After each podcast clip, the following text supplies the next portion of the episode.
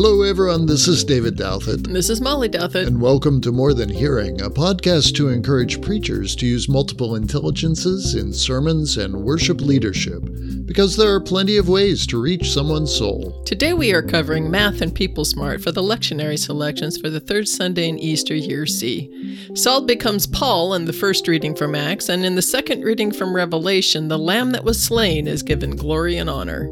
The psalmist sings praises having come through hardship, and Jesus has some suggestions about the best place to fish in John's Gospel.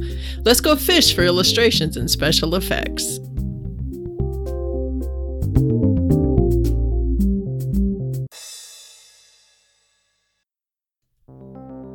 This podcast is based on Dr. Howard Gardner's theory of multiple intelligences.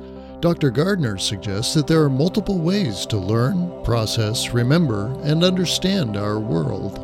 Each week, centered on the weekly readings for the Revised Common Lectionary, we develop illustrations and special effects using various smarts based on Dr. Gardner's identified intelligences. Over the course of four weeks, we will cover Word Smart, Eye Smart, Math Smart, Body Smart, Music Smart, Nature Smart, People Smart, and Self Smart. You can read more about Dr. Gardner's work by clicking on the link at the top of our webpage, morethanhearing.org. Join us as we explore ways these intelligences can be utilized for a deeper appreciation of God's Word. Then, we encourage you to try it for yourself. Anytime and any way we can make use of the different smarts, we give people greater access to the Word of God so they can acquire it, process it, and internalize it in ways that make sense to them. Let's get started. Well, hello, everybody. We're glad to have you with us today. We welcome our first time listeners, especially, and hope that you enjoy the show and learn some things and that you'll uh, try out some of what we have or maybe try some things that come to you uh, because you listen to us. And feel free to let us know about anything that you try and how it turns out. And of course, welcome to all our regular listeners. We're glad to have you along for the ride as well. And we want to hear from you too. So be sure to let us know what you're picking up from all our time together here. And, uh, and let's see what's going to happen this week. We are looking at People Smart and Math Smart for this week, which is Easter 3. So let's let's take a quick look at those two intelligences. Uh, if you want to know more about them and about the other six intelligences, be sure to check out our website morethanhearing.org and uh, look for the resources and for the page on Dr. Gardner's theory. Uh, I'm doing People Smart today, and so that is interpersonal intelligence. This has to do with both recognizing and activating other people's motivations and uh, relationships. People Smart people process information through interactions with others, generally in conversation. And that's great around the church, especially in committee meetings or in a Bible study. Or in the kitchen or the parking lot. Uh, yes, yes, exactly. uh, the back of the sanctuary when uh, the service is over, or what have you. Uh, but in the worship time proper, we don't often give people much time or opportunity for that sort of discussion. So uh, there's no real reason why we can't though. And one of the ways that I think that we do that, if you do a children's sermon, mm-hmm. that often involves inviting the kids to come up and then asking them questions and listening to their answers. So that's a very people smart way of interacting. So take a cue from that maybe and make opportunity in the sermon, plan for time in the sermon or in the service for people to ask and answer questions, uh, either with you directly or with one another. And that's a way that they can sort out what it is that you're talking about in your sermon today. I'm looking at Math Smart, and Math Smart people are those who reason mathematically. Uh, they can discover abstract patterns, classify and organize. They enjoy mathematical computations, and they think logically. So this person is someone who needs to see the logic and the organization in what is being learned. So in worship, they would need to know the why much more than the how we do things the way we do. So, from time to time, stating the reason for a particular part of worship would be beneficial. Uh, point out the flow of the service, the logical progression of the parts in worship, and the context for scripture passages. This addresses the need to recognize patterns and the need for organization in a logical person's uh, capacity and uh, uh intelligence. So, just make it plain demystify it from time to time. There you go. The gospel lesson for year C, Easter 3, is John 21, verses 1 through 19. There is a lot here. Uh, it is, first of all, the uh, story of Jesus' third appearance, at least the third one that John records. Mm-hmm. Uh, his third post resurrection appearance. And so this is where Simon decides, I've had enough of this. I need to get out for a while. And he says, I'm going fishing. And a bunch of the other guys say, We'll go with you. And off they go. They grab a cooler and out they head. and uh, they get out to Galilee and they're out on the Sea of Galilee. They work all night, get nothing. And then this guy shows up on the beach and says, You have any fish? No. Well, try casting your net on the right side of the boat. And then for whatever reason, they do so and they get so many fish 153 to be exact. Mm-hmm. Large fish. The disciple says, Hey, it's the Lord. And Simon Peter dives into the water after he throws on his clothes. And um, Everybody else drags the boat in with the fish and the nets, and then turns out to be Jesus, and uh, he's he's got breakfast going. He says, "Bring some of that fish," and he cooks some more fish. So there he is. Then we have the second part of the story, which is basically the redemption of Simon Peter, uh, where Jesus asks him three times, Do you love me? And Simon says, Yes, you know you're my bro. There it is. It is a very meaty piece. Uh, fish meaty, I guess. very fishy piece. Lots of stuff going on here.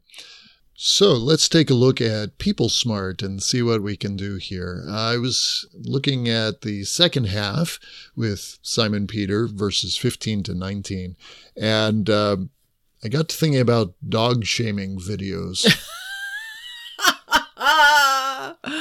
you know those oh. those things where a dog has done something terrible and and uh, their human parent catches them up and and records their reaction or puts a sign or, around or puts their neck. a sign yeah. around their neck saying what they've done. But the the one uh. the ones where they're they're talking to the dog, did you do this? Did you do this? And the dog's looking all why are you asking the question? or Isn't it obvious? if there are a couple of dogs, maybe you know. oh the, yeah, the that one, the three between, poodles that were at the top, yeah. and and they, who did this? And two poodles look at the third, who slinks through the doorway and yeah. out of frame. Yeah. yeah.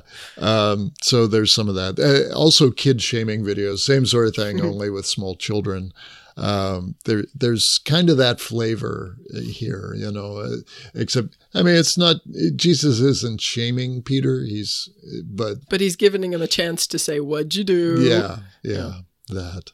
Uh, so that's one thing that you could talk about. Uh, you could, if for special effect, you could show some of those pictures and videos. Um, something there's something about asking a person a question more than once, though mm. uh, particularly three times, I think, mm-hmm. that that helps them to be more honest in their answers. Mm. And um, chips away at defenses. yeah, things. yeah. You know, it's like it's, a parfait. It's got layers. everybody loves parfait. so uh, the first head of staff that I worked with uh, after being ordained was very good at doing this. He, if he knew somebody was going through some stuff, especially, he'd say, "How you doing?" Oh, I'm good. I'm fine. I'm really, I'm doing all right. Okay. But how are you doing? No, no, really. It's, it's, it's fine. I'm okay. Okay. But how are you doing? And then they just crack. Mm. And then they could be honest. It was the it. persistence. The persistence. Yeah. And yeah. I think, uh, you know, what it, what it reflects is I really want to know. Right. It's, this isn't just the cultural how you doing. Yeah. Right. Yeah. So um, I, there's some of that going on here too. uh, and, and you get the same sort of thing, I think, in in some interrogation techniques of going over the material over and over and over again with a suspect to see if the answer is consistent. Yeah, Yeah. yeah. So, Hmm. um, which is a little different.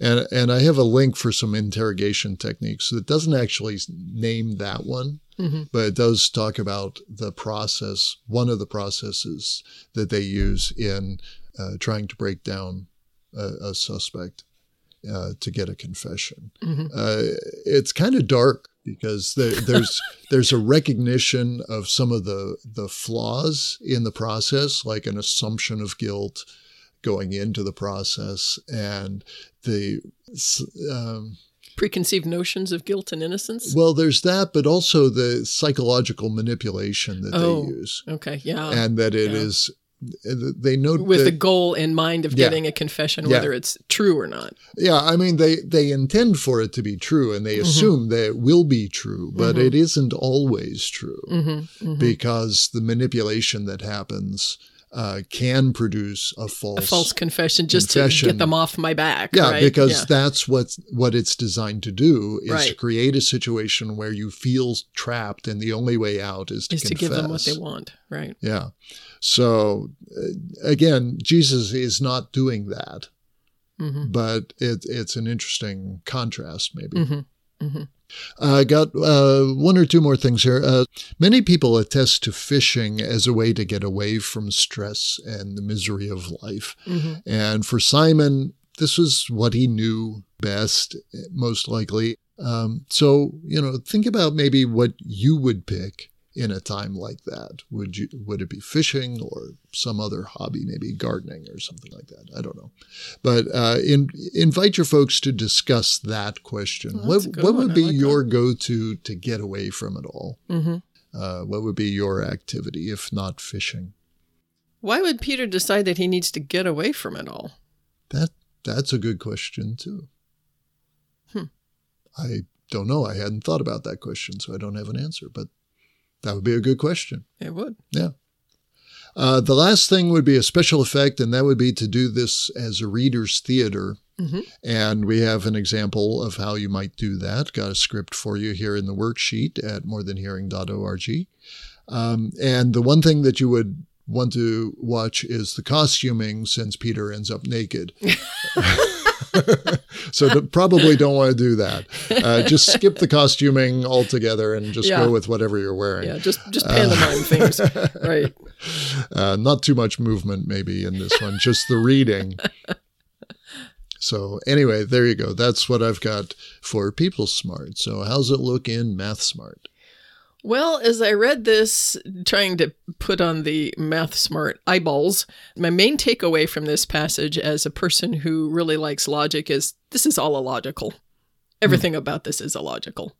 Uh, why, why, why do you, why fish off the other side of the boat? Why is the other side of the boat suddenly going to give you 153 fish? And why 153 fish? And why is Peter leaping into the water after getting dressed? Why is he even leaping into the water? What the heck? Does he really think he's going to swim back to, to, to, to the shore faster than catching a breeze and surfing it in with the boat?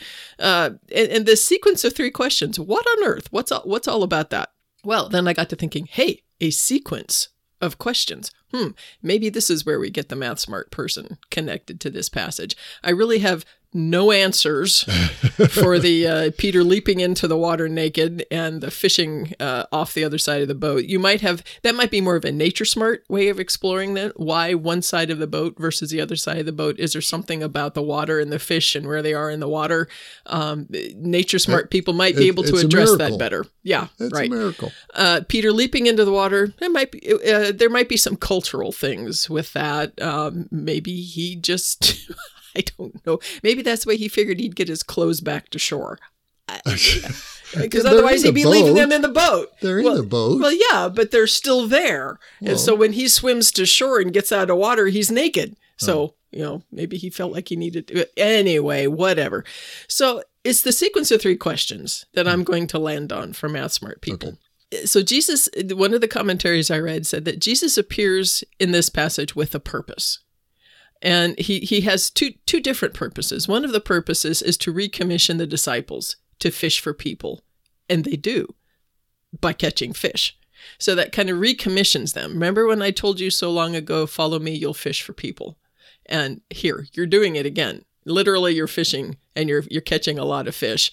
But remember, I, I told you that? Okay, let's get on to that again. So he's recommissioning the 12. He's also recommissioning Peter with this series of three questions. Uh, so this the sequence of three questions is a bit like hitting the delete key on your keyboard. So you've taken away some previous work and you've replaced it with something else that will go forward into the future. So, to demonstrate that, if you know anybody who knows coding, see if you can arrange this sequence of questions in uh, a coding language like C language. And I have a link to a very basic way of doing C language, so you can take a look at that and then display it while you're talking about it. So the way I would do it if I were if I were going to code this is I would start with Peter, go back a couple uh, chapters, start with Peter in the courtyard being asked if he knows Jesus three times and denying him three times, and then a cock crows. Then Peter and Jesus are having breakfast, and Jesus asks him if he loves him three times, and Peter affirms it three times. Then have the sunrise. So just do it in, in a sequence like that mm-hmm, and, and mm-hmm. show the show the flow of it. And you can talk about it in term in theological terms of Jesus restoring Peter to his place in the fellowship and commissioning him to be the rock on which he would build his church. But this gives you a, a logical way of looking at this. I mean, it's a very relational, um, emotive, uh, people smart um, scene here. Mm-hmm. Yeah. But to connect math smart people to it, look at it in terms of a, a, coding sequence, and then they could see it the same way. Okay. In their way. Cool. Okay, let's go on. The second reading for Year C, Easter 3, is from the book of Revelation, chapter 5, verses 11 through 14. We are in the section of the book where the person who, uh, John, uh, purportedly, is seeing things. John the Revelator. Yes, he's seeing things. He's been uh, hearing things, seeing things, and we get to this point of chapter five, um, where he hears this, the voice of many angels surrounding the throne and living creatures and elders, myriads of myriads and thousands of thousands and they are singing with a full voice that part from Handel's Messiah. uh, worthy is the lamb that was slaughtered. Good thing to, Handel wrote it for them. Yeah, yeah, good job. Worthy is the lamb that was slaughtered to receive power and wealth and wisdom and might and honor and glory and blessing so it, we, I, th- I, think it's pretty obvious why the lectionary committee selected this particular passage because it sort of takes the whole crucifixion, uh, resurrection of Jesus and puts it in a cosmic setting. It's it's really powerful and, and very very big. So looking at it from Math Smart, uh, one one of the obvious ones is the the mention of numbers, myriads of myriads and thousands of thousands. And three years ago, when we did this passage, we looked at what that number might look like. So you can go back and look at our stuff from three years ago, and our worksheet, and see uh, how we calculated that. Um, I'm looking at verse 12 for uh, a, a, logic math smart application for the, the passage this year, uh, because the one who receives wealth and all of it tra- and all of its trappings is worthy of receiving all of that wealth and its trappings, because that one was slaughtered now, there's a twist of logic, if ever there was one. Uh, Bill Loader, one of my favorite go to guys for New Testament commentaries, says this The scenes which follow show all these royal dignitaries and heavenly courtiers celebrating this powerless figure who has now been given all power. This is a subversion within the court discourse, almost a parody of power. Hmm. It is topsy turvy logic for certain. Um, if you would notice, though, that in all of this power that has been given, the Lamb has received seven attributes. So let's go back and take a look at those again. We have power and wealth and wisdom and might and honor and glory and blessing. Uh, Can't not do that, huh? Sound a little like Oprah when I do the blessing. Yeah. Uh, so you'll get a blessing. You'll get a blessing. So it, there are seven things, seven attributes, and the number seven is significant in Jewish thought. It's considered perfect because God rested on the seventh day after all of creation and calling it good. So seven is perfect. So seven attributes, complete. Yes. So there's there's one illustration that you can use for the for, for more number smart things, um, and also a commentary by Israel Kamudzandu over at Working Preacher, who suggests that we are being offered a choice in these verses between worshiping the wealth of the world, what is given to the Lamb, or worshiping the slaughtered Lamb. It's kind of a red pill, blue pill choice regarding reality. Red pill, blue pill being what Neo was offered by Morpheus as to whether or not he would stay in the Matrix and live out his life as part of the, the programming, or take the red pill and step outside of it. Uh, so, as a special effect, if you choose to go with that particular illustration, have some red and blue jelly beans on hand. Let people choose and honor their choice. Uh, also, a way of uh, doing a special effect for this. This is kind of an Eye Smart special effect, but you could put numbers in it if you would like to. Uh, get this, get the seven attributes or the wealth of the world, and a uh, slaughtered lamb, and put them in our tried and true balance. And of course, um, weight it so that the slaughtered lamb weighs more and is worthy of more to be given those things. Or do the catapult thing, where you put the seven attributes on one end, drop the lamb on, and phew, there go the attributes. So uh, there's some physics involved with that, so there's some math smart in there as well. Okay, cool. What have you got for people smart? For People Smart, I was looking at the exhilaration of a powerful choral concert because we have uh, all the myriads of, of uh, living creatures and angels and elders singing with full voice here. And um, not everybody will know that joy of hearing a powerful choral concert, so you may have to talk them through it. But uh, hearing a choir or chorus do a rousing number, you know, maybe something patriotic or spiritual or just something that's exquisitely done can just really move your spirit and even move a whole crowd. Did you see that video that someone posted on Happy to Be a Presbyterian at Facebook? A couple different churches have posted that they've done the Hallelujah chorus at the end of their hmm. worship service. But th- the first one I saw was people were invited up to sing. But the second one I saw was the choir was doing it, and this little four year old girl who's obviously been taking ballet lessons danced in the aisle as they were doing it. Oh, cool. It was really neat. Neat. Well, we'll see if we can get a link for that video, maybe the, to put in the show notes. But yeah, I, I actually included as a special effect uh, present the Hallelujah chorus because I think I heard you playing it probably. Yeah, so, hey, that would work. Uh, so either do it live with inviting people just to do it if they know it, or you know you need the music, of course, uh, or have your choir, or do a show a clip or what have you. Um, it's people smart for the interactions that are going on and the the uh, collective experience of it.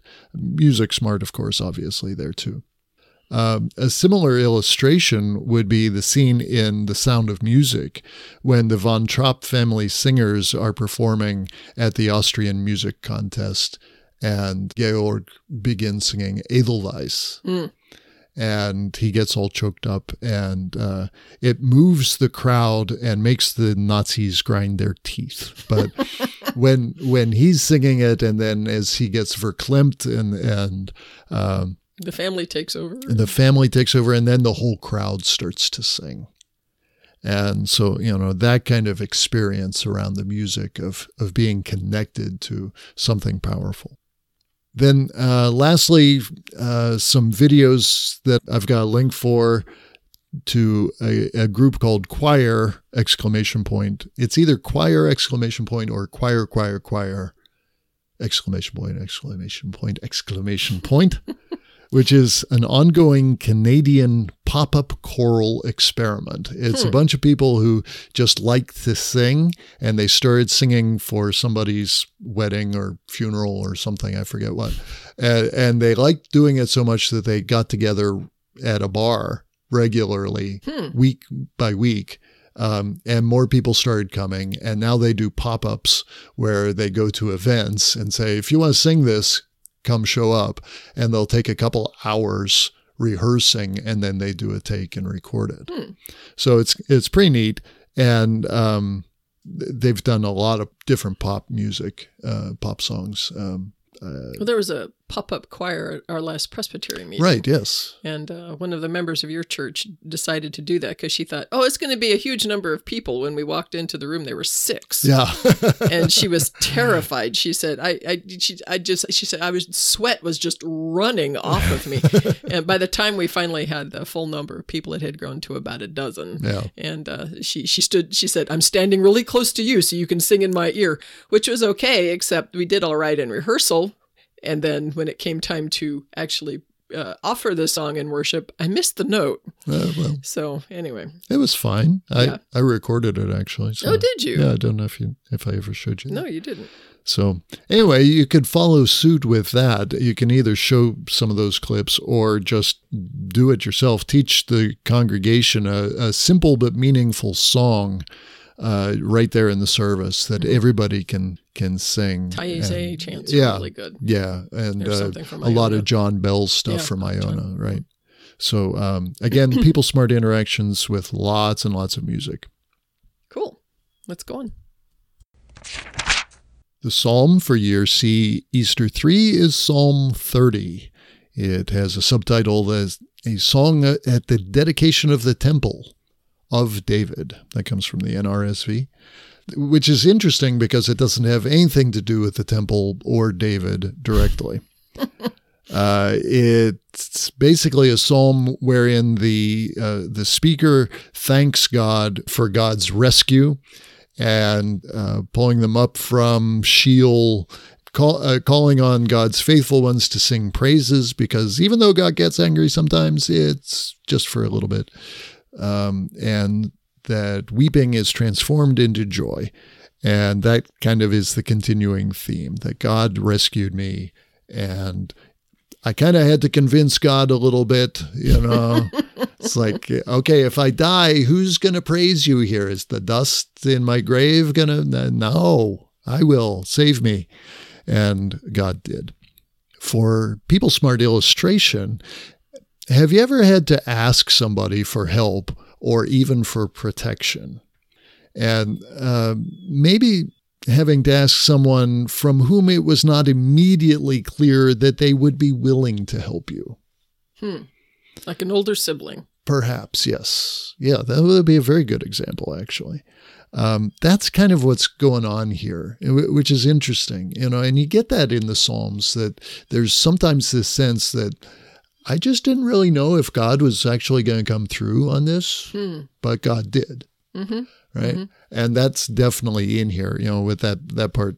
I had to convince god. I had to argue it you know and maybe maybe the person did or didn't have to but the person did it anyway you know laying out the case. But anyway um, uh, you might consider you know parents principals or police. Something about the letter p there i don't know Uh, but those three, you know, they have a dual role as either helpers or keepers of, of law and order. Mm-hmm. And if you're in the midst of a kerfuffle, you might not be sure which side they're right. going to fall Wh- Which on. hat are they going to be wearing when they come to you? Yeah. exactly right. So, and that's help me or they're going to whoop me. yeah, it's not entirely assured which way they're going to respond in your time of need. And so hmm. that that seems to be the feeling here in the psalm. I didn't know if God was going to do it, but you know, God did.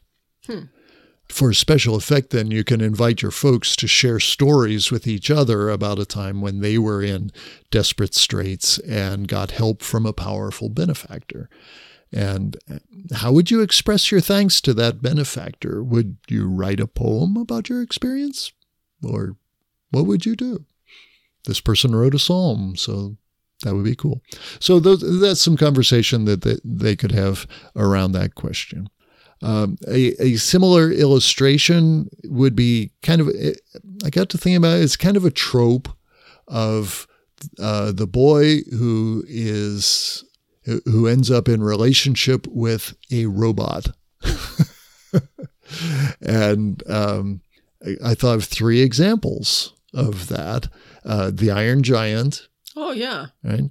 Um, Will Robinson in Lost in Uh-huh. Space, And in the remake of The Day the Earth Stood Still in 2008. Never saw that one. Yeah, you did. I, I did. We went to see it. Yes, we did. In the We theater. went to we see went it? to see it in the theater. Yeah. Oh it's the one with. Keanu Reeves and um and Jaden Smith is just a kid in that Huh. in that movie.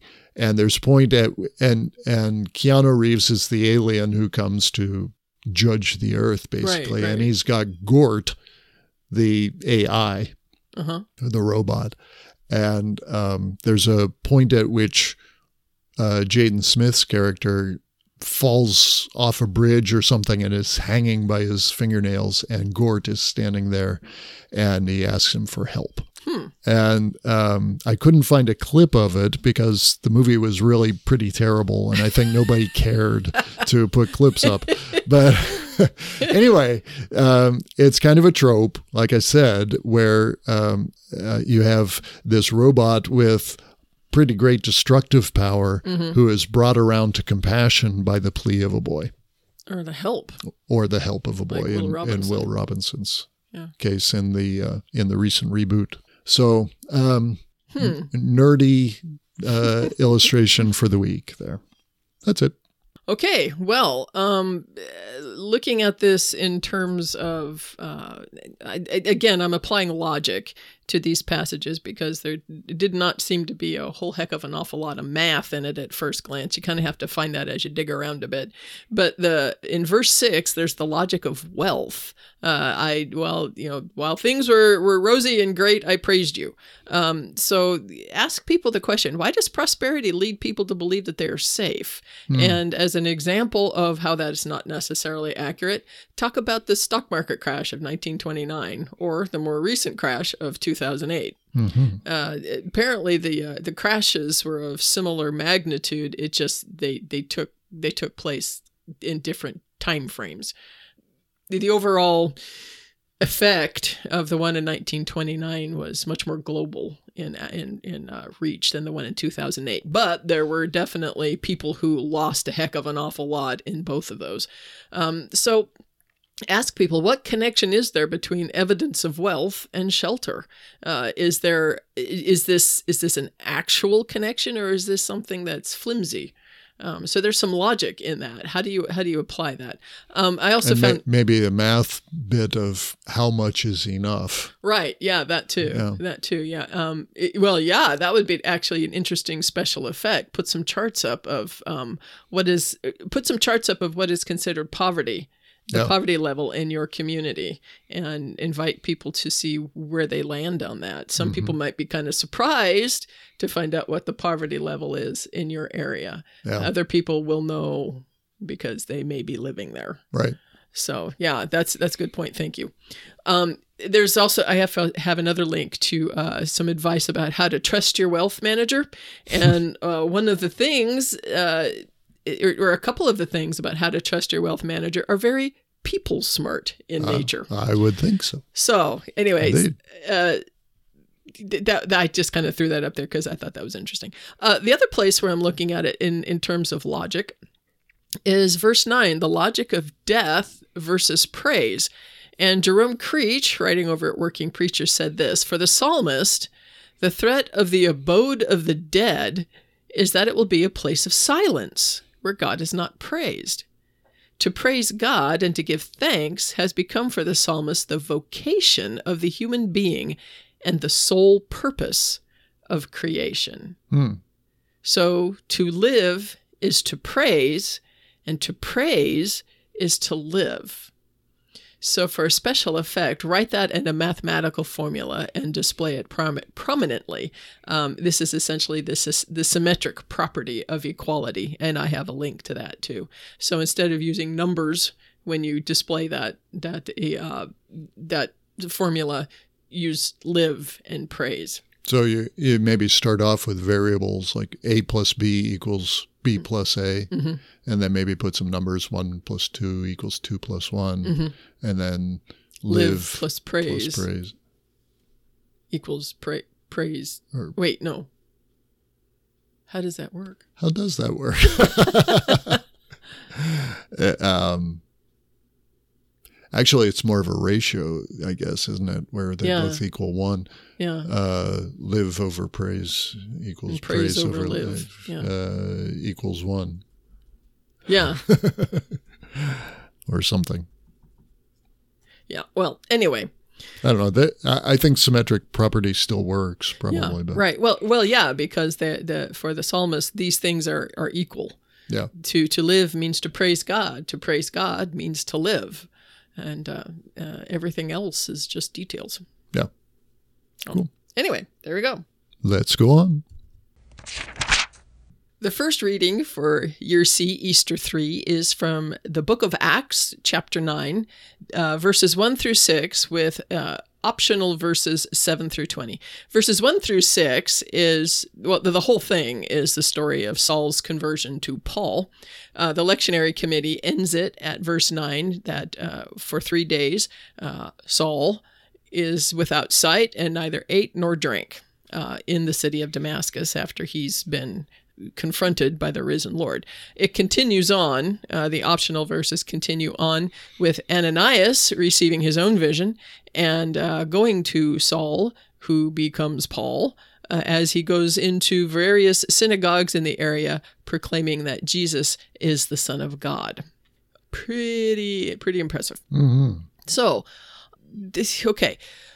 Bill Loader, again, one of my go-to guys for a New Testament commentary, says that um, people's intensity in resistance to something tends to rise when they fear what they are resisting is perhaps valid. Mm. So there's a logical response to a valid point. So it could be that Saul was was was listening to the preaching and seeing the testimony of the disciples. He was present at Stephen's stoning and he heard what Stephen had to say. It could be maybe he was being convinced of this.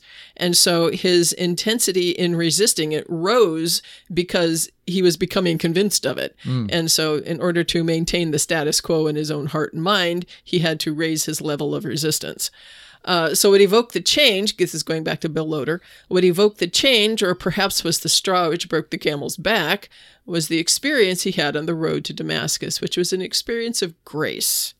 Uh, continuing on with Loader, this changed Paul's perspective on Scripture from a fearing defensive fundamentalism to a centered critical interpretation inspired by Jesus' own stance. Loader says that Saul was prepared to follow its logic to the end. Hmm. So Paul had changed his mind, and now he was on a pathway to see where this change of mind would take him. So there's just kind of some underlying logic in this whole experience that starts Paul on a new journey uh, in into um, uh, in in well into history really. Um, but verse two also kind of caught me that he went to the high council seeking letters, which makes me th- think of search warrants or subpoenas. Mm. Uh, he was looking for authority to go take care of of this thing. Arrest warrant, I guess. Um, Yeah, arrest warrants, right. So if so, for an illustration, if you or anyone you know has had an experience of this, of um, finding yourself reluctantly uh, persuaded to a new argument, um, even though you firmly held the opposing position for a while, um, maybe talk about that. Maybe talk about what the logic was that convinced you. Uh, for me personally, what convinced me to open up my perspective on same sex marriage was a bumper sticker I saw that said, Protect the sanctity of divorce from gays. and I thought about that and I thought, yeah, why am I holding so tightly to this when heterosexuals don't honor marriage the way people want them to? Mhm. And so that that's that started the crack in my understanding of what is marriage. What is this this covenant between two people? So anyway, that would be my story. Um, uh, or maybe to what have you been a witness? Did you see something? Did it require testimony either in a court of law, a boardroom, a living room, a church? And maybe define what witness is in legal terms, in theological terms, in personal terms, in family systems terms. Uh, Also, be sure to talk about the fact that Ananias is also a witness because he has his own experience of Jesus, which then validates Paul's experience. So maybe even ask the question, and this might be a people smart. And there was some self smart stuff in that too, but this might be a, a, definitely a people smart thing. Why do we trust some testimony more than others? And why are we more willing to trust multiple testimonies of people saying the same thing? So. And are we? And oh yeah, and are we? we're, right. We're yeah. not as good at, at that as we used to be. as to we be. used to be. Right. Right. Yeah. Uh, so okay. So here's some special effects. Do an exercise with your congregation where everyone has seen X. Pick something. They all stand up and then select different variables of that thing. Some things are everyday, ordinary things to begin with, and then become progressively more unusual. So, uh, for example, say, everyone who remembers where you were when this happened, stand up. And then start uh, coming up with more things that are a bit more specific or a bit more unusual. Anyone who ever remembers seeing um, a miracle, mm. remain standing and and then just see how that happens how that how that witnessing how that testimony. Um, so so tailor that list to include ways that people may have witnessed the resurrection either through their own personal experiences of the risen lord or ways that they have seen the way the resurrection has transformed someone else or a situation. Uh, and people may not realize they've been witnesses to jesus presence so encourage them to understand that they have they have seen Jesus' presence, Jesus' spirit at work, and likely have seen it frequently. So this is kind of a way of, of persuading people logically that they have been a witness to the resurrection, even when they might not have thought they were. Cool. Uh, for people smart, uh, I'm going to mirror yours because I'm looking at James Loder instead of Bill Loader. uh, uh, and we've talked about Jim Loder uh, a number of times on the podcast before. So um, I, I, don't remember where, but several times anyway. And we thought, yeah, yeah. So the transformational logic that he described that um, was a result of his own transforming moment, as it were, um, where he was confronted with his own death and mortality uh, in a traffic accident and changed his uh, understanding of faith from being mostly cognitive to being existential. Mm-hmm. So uh, his book, his first book and his best known book is The Transforming Moment. And uh, we've got a link to that for you, and also an article with a short summary of his work, and then another that is a review of a book about his work. Um, and so you can take a look at those different things and you get a sense for it. But he described the process by which uh, we we have a transforming experience, whether it's a small thing like uh, working a puzzle and you can't figure out what the answer is, and then oh, it, it means this, and you you jump outside the box and and you come to the answer, or um, the developmental stages of uh, our psychology, um, getting through the terrible twos, getting through the Oedipal complex, you know, all that sort of stuff. Those are the same sort of thing. Uh, and the transformation that happens when we have a convictional experience of God which is what happens to Paul. Mm-hmm. And in fact, this story is one of the archetypical stories from Scripture of that kind of transformation. So uh, have a look at all of that. Um, for Paul, the con or for Saul rather, uh, the conflict is in his religious context that this upstart sect of Jesus is growing, mm-hmm. and why would that be growing? And like you said, maybe he's starting to be convinced, but he's at least conflicted that mm-hmm. that they're doing so well when mm-hmm. clearly it's wrong.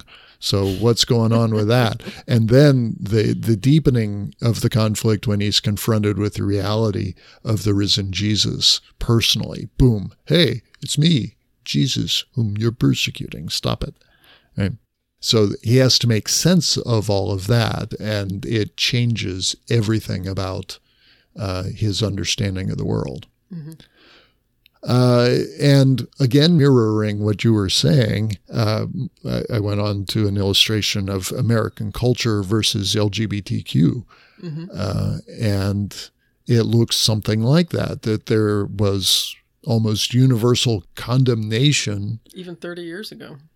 breathing threats and murder against non cisgendered, non binary, non heterosexuality. And somehow, through the greater exposure, perhaps, to actual uh, LGBTQ people who turned out not to be evil, um, a great switch has happened to accept them as they are. It's not quite universal, of course, yet, but uh, it's a remarkable shift in a relatively Yeah. short period of time. Yeah. So, And um, through witness, yeah, yeah, Mhm. uh, witness and testimony. through witness and testimony. So, um, so there it is, uh, transformation as demonstrated in uh, in Scripture, in our lives, and uh, in culture. Mhm. Well, that's our podcast for today. Please ask questions or leave us a comment on our website, www.morethanhearing.org, or facebook.com slash morethanhearing, or tweet us at morethanhearing, or email us at connect at morethanhearing.org. If you tried any of these suggestions, or maybe got an idea you like better than ours, please let us know what you did and how it went. We'd love to hear how using this theory has made a difference in your preaching and worship. Remember to check out the show notes, worksheets, links, and resources at our website. They go hand in glove with the podcast and give you lots more material to work with. Don't forget to subscribe using the links on the website for iTunes, Google Play, Android, or good old RSS. Or point your podcatching software at morethanhearing.org slash feed slash podcast. Help others find us more easily by writing a review at the iTunes Store. And, of course, you can share the show with your friends and colleagues. We'll be back with another episode next week. In the meantime, Stay subscribed. and be smart.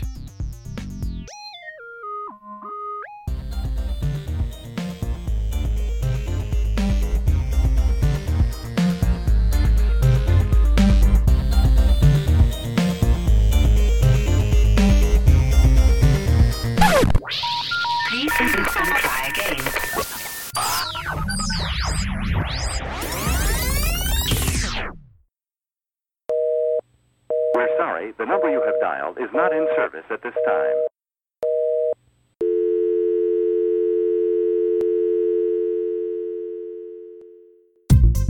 This is a Whippet Good production.